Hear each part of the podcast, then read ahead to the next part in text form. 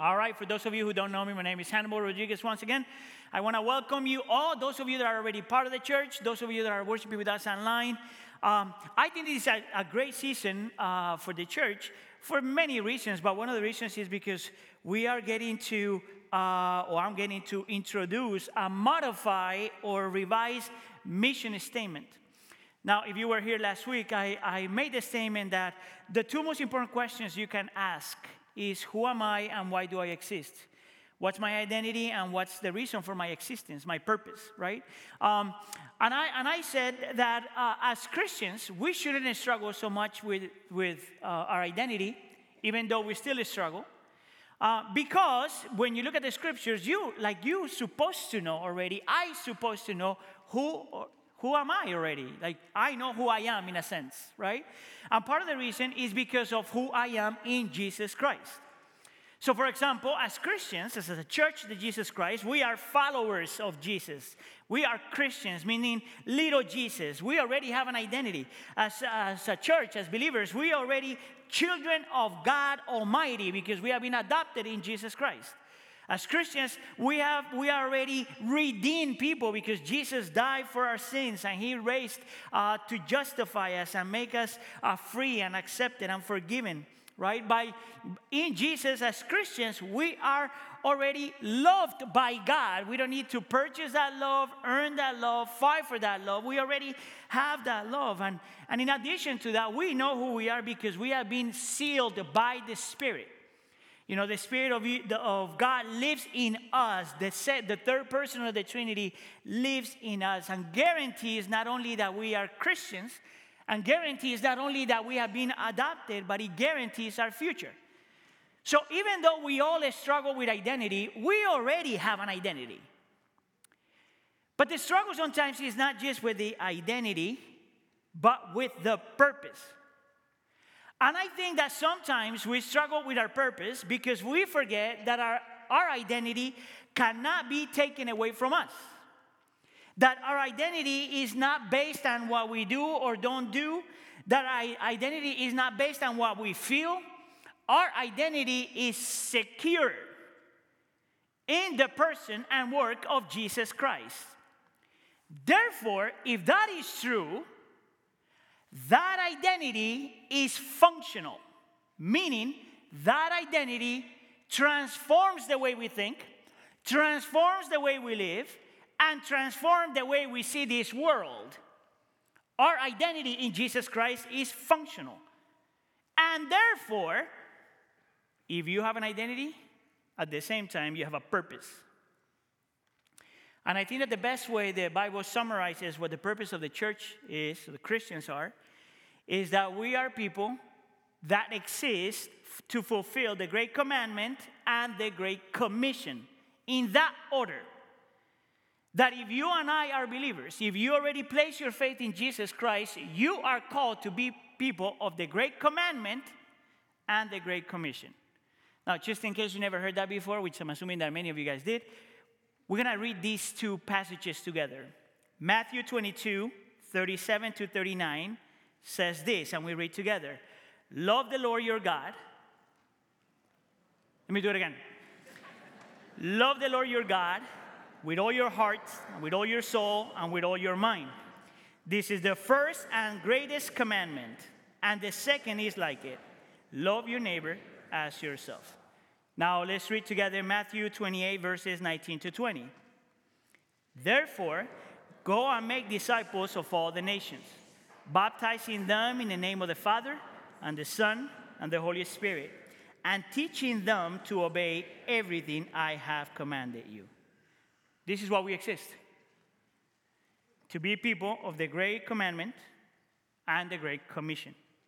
Last week, then, I talked about the first two loves love God and love one another. And I make the case that Jesus, when he uses the term uh, love your neighbor, as we saw in the text, he uses that in two different ways.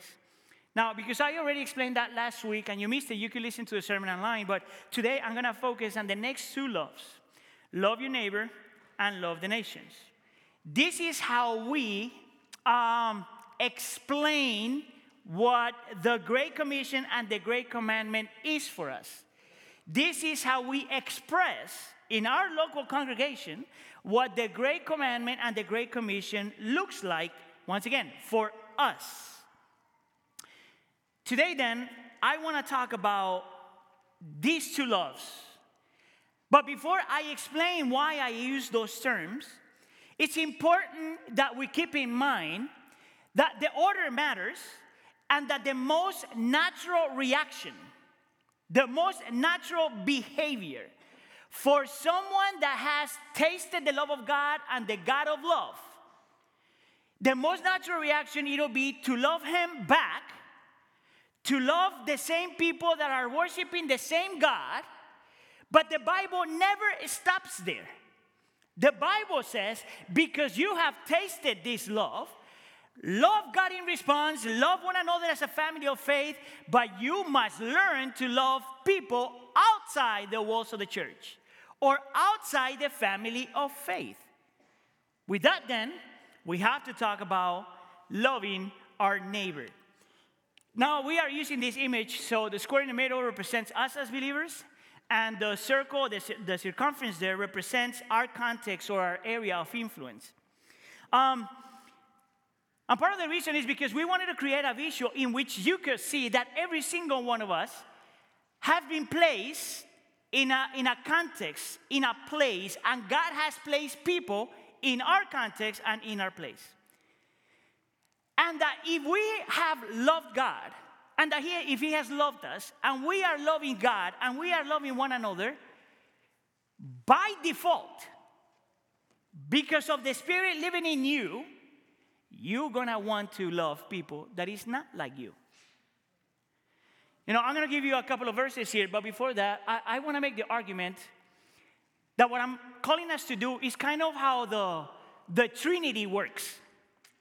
See, I learned this from Jonathan Edwards, but he would make the argument that the only reason, or one of the reasons why uh, Jesus came to save us and die for our sins, was because within the Godhead, the Trinity, God Father, God Son, God Holy Spirit, within the Godhead, there was so much love, so much, so much love that out of the overflow of that love, you became a Christian.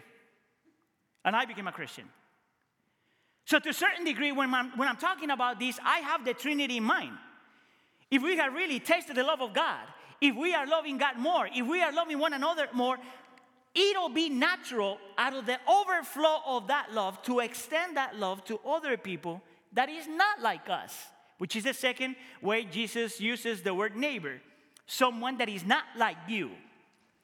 Now, I know that there's got to be at least a person or two that are hear, hearing the phrase, love your neighbor, and you ask the question, who is my neighbor? Now, what is interesting though is that you're not the first person to ask that question. In the Bible, we find someone that asks exactly the same question. And I wonder if part of the reason why we ask, Who is my neighbor? is because we have categories of who our neighbors are. So in Luke chapter 10, we have Jesus having this conversation with this expert of the law, someone that is a, a leader, a spiritual leader, someone that knows the Bible, memorizes the Bible, teaches the Bible, comes to church, gives money, serves, does all this stuff. And he is asking Jesus a very uh, legalistic question. He says, What do I need to do to inherit eternal life? Which is super interesting because if you're a believer, at least a believer in this church, you know that that's, a, that's not really a good question. Because there's nothing we can do to inherit eternal life. We believe and we repent. That's it. And yet, Jesus wants to show him something about his heart. And he says, to respond, he quotes the great commandment love God and love your neighbor. It is within that then that this man assumes that he already loves God, but he's got questions about what it means to love your neighbor. So look at what it says in Luke chapter 10, verse 29. But he wanted to justify himself. That's an interesting thing. So he asked Jesus, And who is my neighbor? I want to invite you to consider that. I think that part of the reason why he's asking that question is because precisely he's got categories in his head. in whose his neighbor is worthy of his love. So maybe he's saying, What? So is my neighbor uh, the people that is part of my religious circle? I already do that. Is my neighbor the, uh, the people that are like me? I already do that. Is my, my neighbor people of my social class?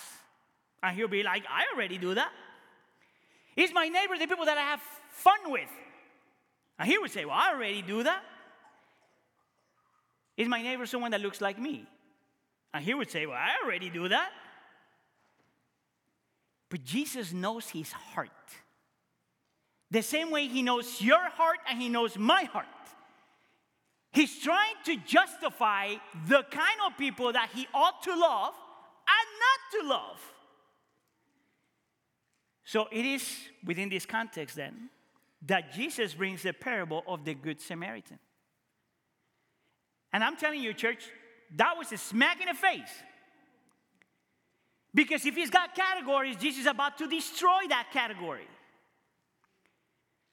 And then he tells the story about this man that was attacked by thieves, and they took everything from him, and they beat him up, and they left him to die. And look at what he says Luke chapter 10, verse 31. A priest happened to be go- going down the same road, and when he saw the man, he passed by on the other side. Now, look at what it says after in verse 32. So, to a Levite, when he came to the place and saw him, passed by on the other side. Now, I don't want you to miss this because you got to remember, Jesus is talking to a religious leader. He's someone that thinks that have it all together, someone that assumes that loves God, and someone that assumes they already loves your neighbor. And he uses two religious leaders, a priest and a Levite, so he could make a connection between those religious leaders and himself. And what he says is that these two religious leaders that quote unquote love the Lord and love the neighbor, whenever they see someone that is in need, instead of doing something for that person, the very person that the Lord placed in their context, they move out of the way because stinky, go this way. Now, by this, this man knows that Jesus is talking about him. He's already showing him that he's got issues in his heart when it comes to defining what, who the neighbor is. But to make it even worse, he chooses a person that this very religious leader rejects because he's a second class citizen, a Samaritan. So look at what it says in Luke chapter 10, verse 33. But a Samaritan, as he traveled, came where the man was, and when he saw him, he took pity on him. He uses this man as an illustration, a man that this religious leader sees as a second class, someone that is not worthy, someone impure, someone that doesn't have the same pedigree, someone that is not welcome in his society. And he says, Look at what this man did. He exercised compassion to the one that was broken. He helped them. But look and then he goes very practical. Look at how he helped them. And what I want to show you is that this man exercised pity not just by looking at the person that was bleeding to death, but by just arriving to the person and say, you know what, I'm going to pray for you. And then goes away. No, no, no, no. He, he was probably praying for him, but he says that compassion requires more than just good intentions. In verse 34, he went to him and bandaged his wounds pouring, uh, pouring on uh, oil and wine, which is, uh, which is kind of medicine. Then he put the man on his own donkey, brought him to an inn, and took care of him. So look at all the practical things that he is doing. And then in verse 35, he says that he used his money. And he took him to this place and says, Even if you spend more, let me know. I will take care of that.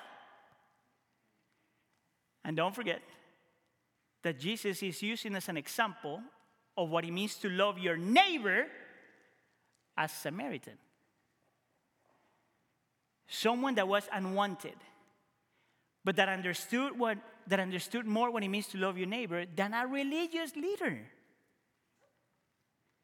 See, as a church, that's our call.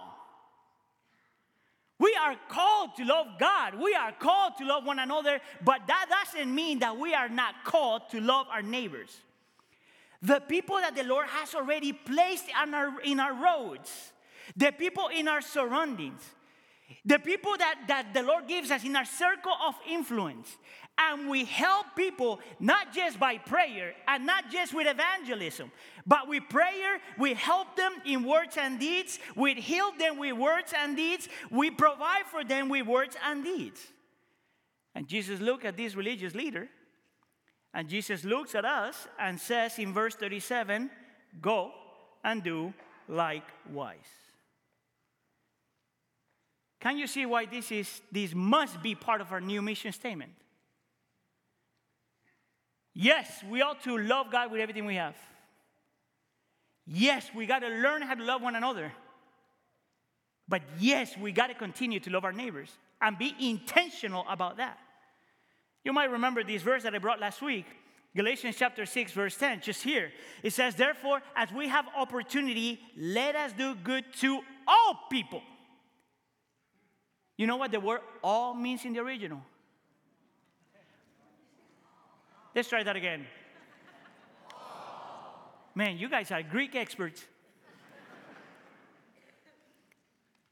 Especially those who belong to the family of believers. It's amazing how the Lord puts an order of love, and yet He doesn't take from us our responsibility in the same passage. One verse. You guys gotta love each other well. Learn how to do that first. But don't think that you don't have a responsibility to all people. The people that the Lord has placed in your life. You guys remember Matthew chapter 5, the Sermon on the Mount? This is when Jesus calls us the light, the salt of the earth, the light of the world. And then he calls us to let our light shine before others and let our good deeds be in public so people will glorify our Father. That's the best explanation for me what it means to be the church. Salt, tasty people. Tasty not because you didn't take a shower, but, ta- but taste because you bring flavor. Preserves life as salt does penetrate society as salt does. And as light, we bring comfort and we take over and we change things. And we bring good deeds. Did you know that the word good there in the text is the same word that is used for beautiful? It says that the community of faith is a community of faith that lives in such a way that we bring beauty to wherever we are. Notice that Jesus says that the church is not hiding from the world, is not divorcing from the world, is not afraid of the world. Jesus, the church, the world has nothing on the church. And yet we go into the world, salt and light, loving our neighbors, because when we do that, people will see our good deeds and say, God is awesome. See, you got to keep that in mind because part of our frustration as Christians, when we try to do the good deeds, is that if people don't say, Wow, you are awesome, we take it personal. The church is not about us, the kingdom is not about us. It's so He could take the glory, it's so people could see and say, He is awesome. You know, if, if you follow the, the story of redemption, you will see the Bible, you will see that God always had the same intention and the same plan. If you start right from the beginning, you will see that God would always bless people and then send them out to be blessing. Every time. The blessings of the Lord were never just for you were for you to spread that love and that blessing somewhere else. There's a difference, though, between the Old Testament, the Gospels, and the book of Acts, and the epistles. The, God is working in a different way all throughout. See, in the Old Testament, for example, God created this community that I'm gonna call a centripetal community, meaning that they were supposed to live in such a way that the communities in their surroundings would look at them and say, Wow, they have a powerful God. When you go to the book of uh, to the Gospels and the book of Acts, you see God creating a different community. A community that I will call a centrifugal community, a community that will go out. But when you get to the epistles, you see what the church ought to be a community that is both centripetal and centrifugal. A community that will gather week after week and live our lives, and people will be like, I want to be there. But at the same time, in a community that after they finish here, they go out there to be light and salt. At the same time, you don't get to choose which one you want to be. You embrace them both. Because we love God with everything we are, we learn to love one another with everything we are, and at the same time, we never compromise by loving, by not loving our neighbors. See, one of the, the interesting thing about the culture in which we live is that people seem to believe, the culture seems to believe that if we are faithful to our convictions and we are faithful to the Bible, we don't know how to love people that is not like us. Actually, their invitation to the church is stop having all these convictions, live in the gray area, and you will love people well. I want to make the argument that not only that's unbiblical, but that has not been the case in the history of the church. The most loving people in the history of the church has been the people that have never compromised their Christianity for nothing. You know, if you want to read about that, there's a couple of books that I recommend. One is The Rise of Christianity, and the other one is Dominion. Read those two books. They're like th- this one is this big and the other one is this big. So go for the little one. But you will see that real Christianity, genuine Christianity, never compromise beliefs for the sake of love. And that we actually learn to love well when we don't compromise beliefs. I want to give you 10 things from church history that proves my point. Listen, when I hear modern day Christians saying, well, this is the worst time in the world. Man, you got to read. Look at the stuff that happens in the first church, first century. You want me to show you 10 things that they did? And I want you to compare what they went through to the stuff that we go through today. Number one, 10. Number one, they did not embrace the entertainment of the time. They refused to participate in the gladiatorial fests because they knew that killing people for the sake of killing people for fun was unbiblical. You know what they called them? Antisocials. Number two, they refused to support Caesar and to participate in selfish wars of conquests. Killing people for the sake of killing people. Power. Number three, they were against abortion and infanticide. In that culture and in that time, when you had a baby and you didn't like the baby, especially if it was a girl, you had the right to throw that baby out and let it die. You know what Christians did? Because babies are created in the image of God, they will pick these babies up. Number four, they empower women. In a culture and in a time in which women were used, and they were also seen as a second uh, category citizens. The church came up and they empowered women to be even in positions of leadership in the church. Number five, they were, they were against uh, sex outside of marriage. Boom! Because they said that marriage sex was for one man and one woman within the context of marriage. Number six, They were against same sex practice.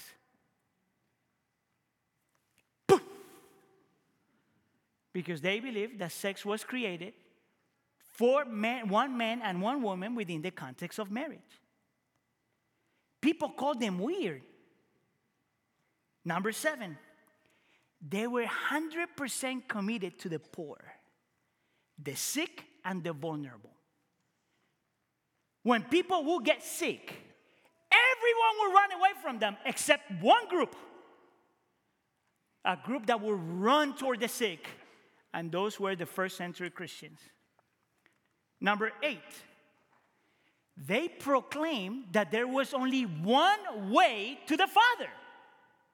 In the midst of a pluralistic, polytheistic culture, they said there's only one God, one way to the Father, Jesus Christ. Number nine, they were willing to die for their faith. They were too radical, too narrow minded. Number 10, they lived as a family. You know, one of the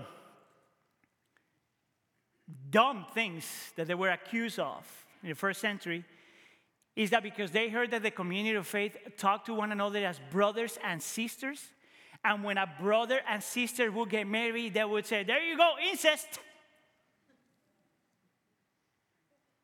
Now, you tell me if we are living in the worst times in the history of the world.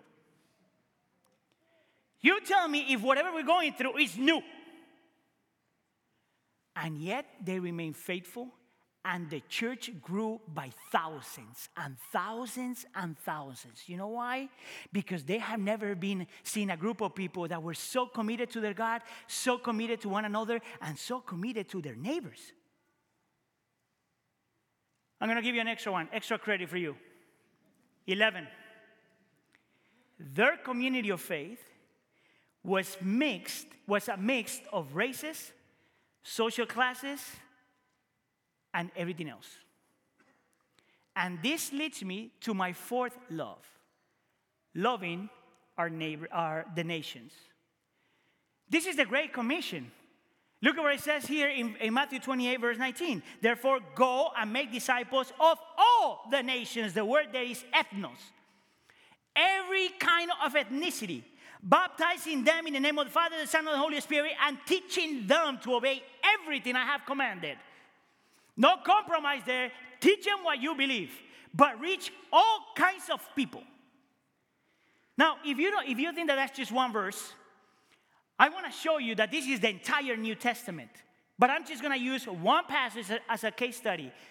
And when you go home, I invite you to read that passage to see if what I'm saying is true or not. Because one of the things that you're going to see here as part of our fourth love is that we are called to welcome all kinds of people and to reach all kinds of people. So, for example, in Acts chapter 16, we have Paul. And he is ministering to a, a group of women which in itself proves my point that, this, that these guys did not walk away from women. And among that group, there was one woman, her name was Lydia. And the text says that God opened her heart to respond to Paul's message. That in God's sovereignty, He opened her heart so she could respond to the gospel. She believes, the text says that her and her entire family believes and gets baptized. Now, this is what is interesting. That lady is a Gentile, and she is Asian, and she's a successful businesswoman, and she is wealthy. Keep that in mind. You keep on reading, and now you find Paul having a conversation with a slave girl, someone that had the spirit a spirit that predicted the future. And apparently, she had been taken, she had been bought or whatever, and she's being used for the profit of her masters.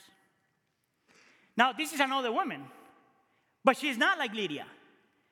This is a completely different woman, and she is not Asian. She is Greek. She is economically, spiritually, emotionally, and socially oppressed. She is poor, demon possessed, abused, and rejected by society. and God meets her through Paul. Keep that in mind. You keep on reading. That's what you got to read. And you find Paul in prison, interacting with the jailer. Which we know from history that a jailer was someone most likely that was an ex military Roman soldier. So when someone was retiring, instead of going to Florida, they would have this job. Listen up. So he's not a lady, he's not wealthy, and he's not poor. Most likely middle class. But he's not Greek, and he's not Asian. He's Roman. And because of what we know how the soldiers worked in the New Testament about being Romans, we know that he was brutal, we know that he was violent, and we know that he was uneducated. All in one chapter. And you know why that's there? So we know that the church at the end of the day is for everyone. And that the gospel is for everyone.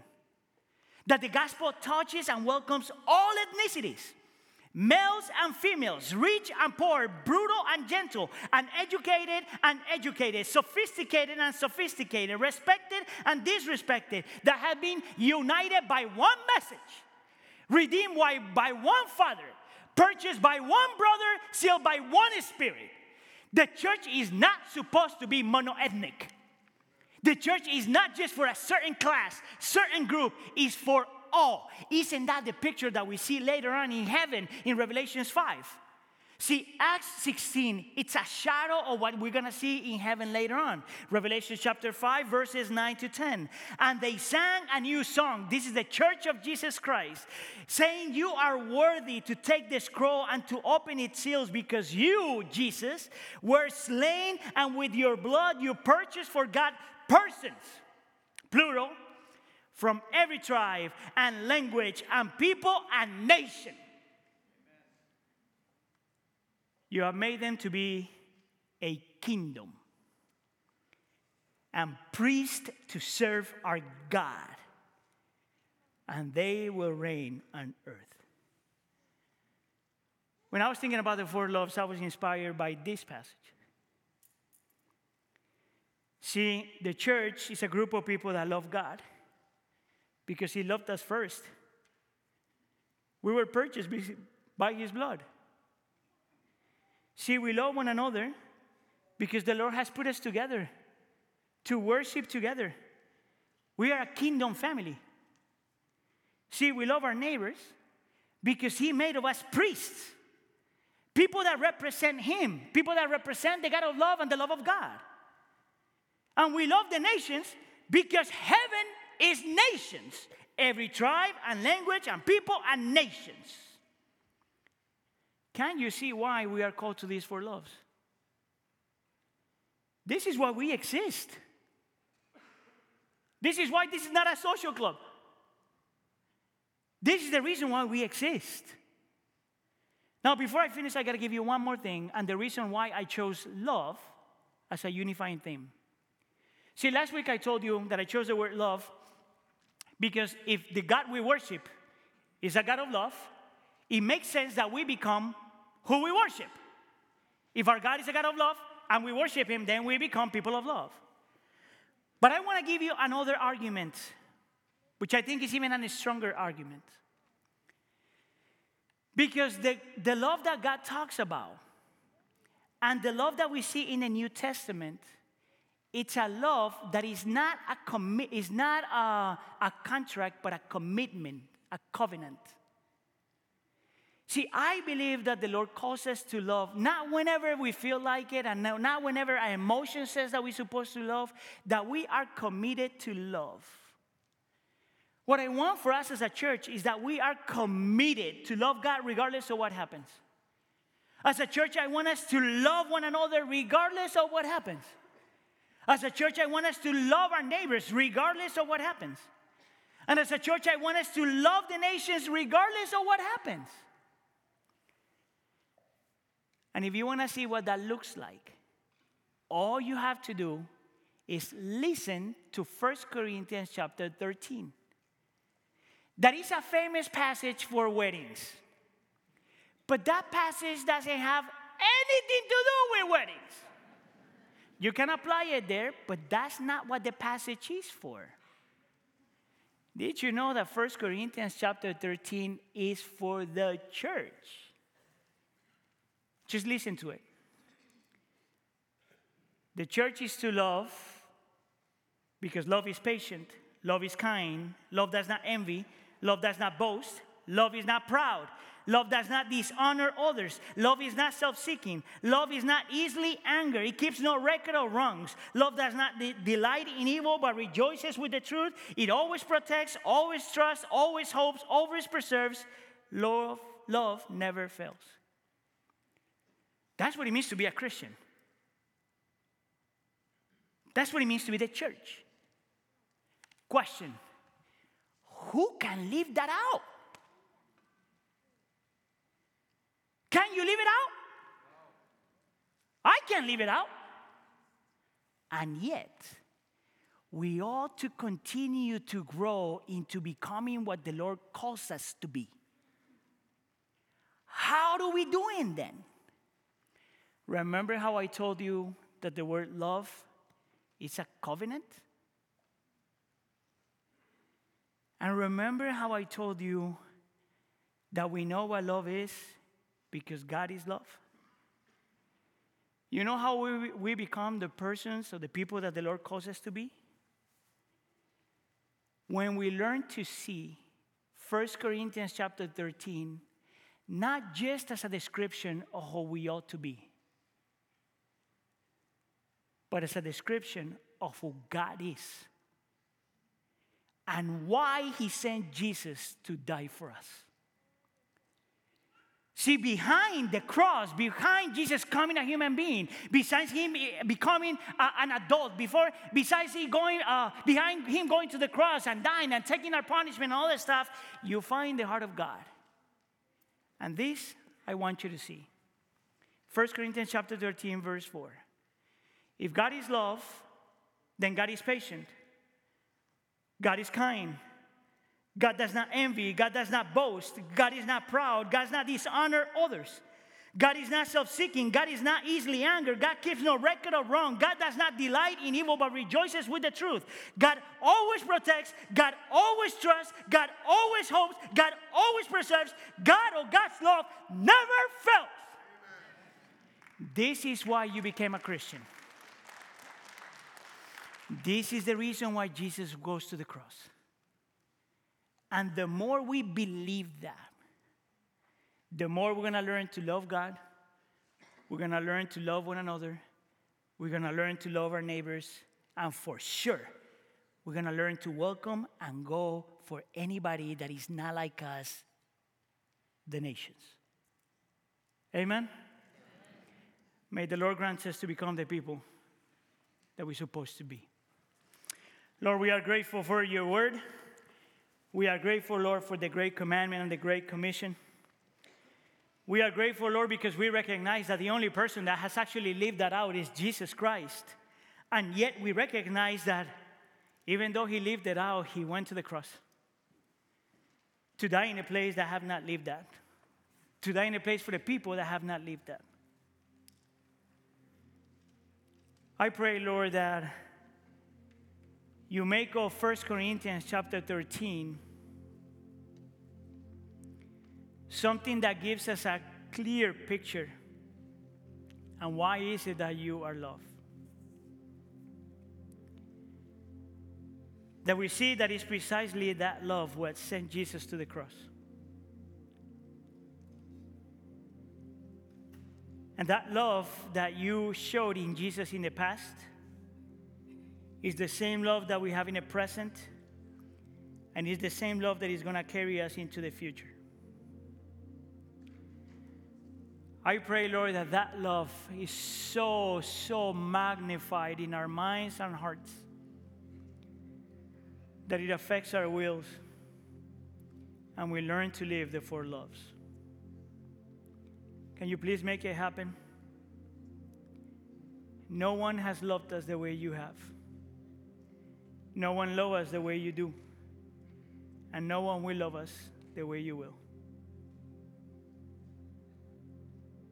Please help us embrace and know that love. And we pray for all this in the name of Jesus, and the church says,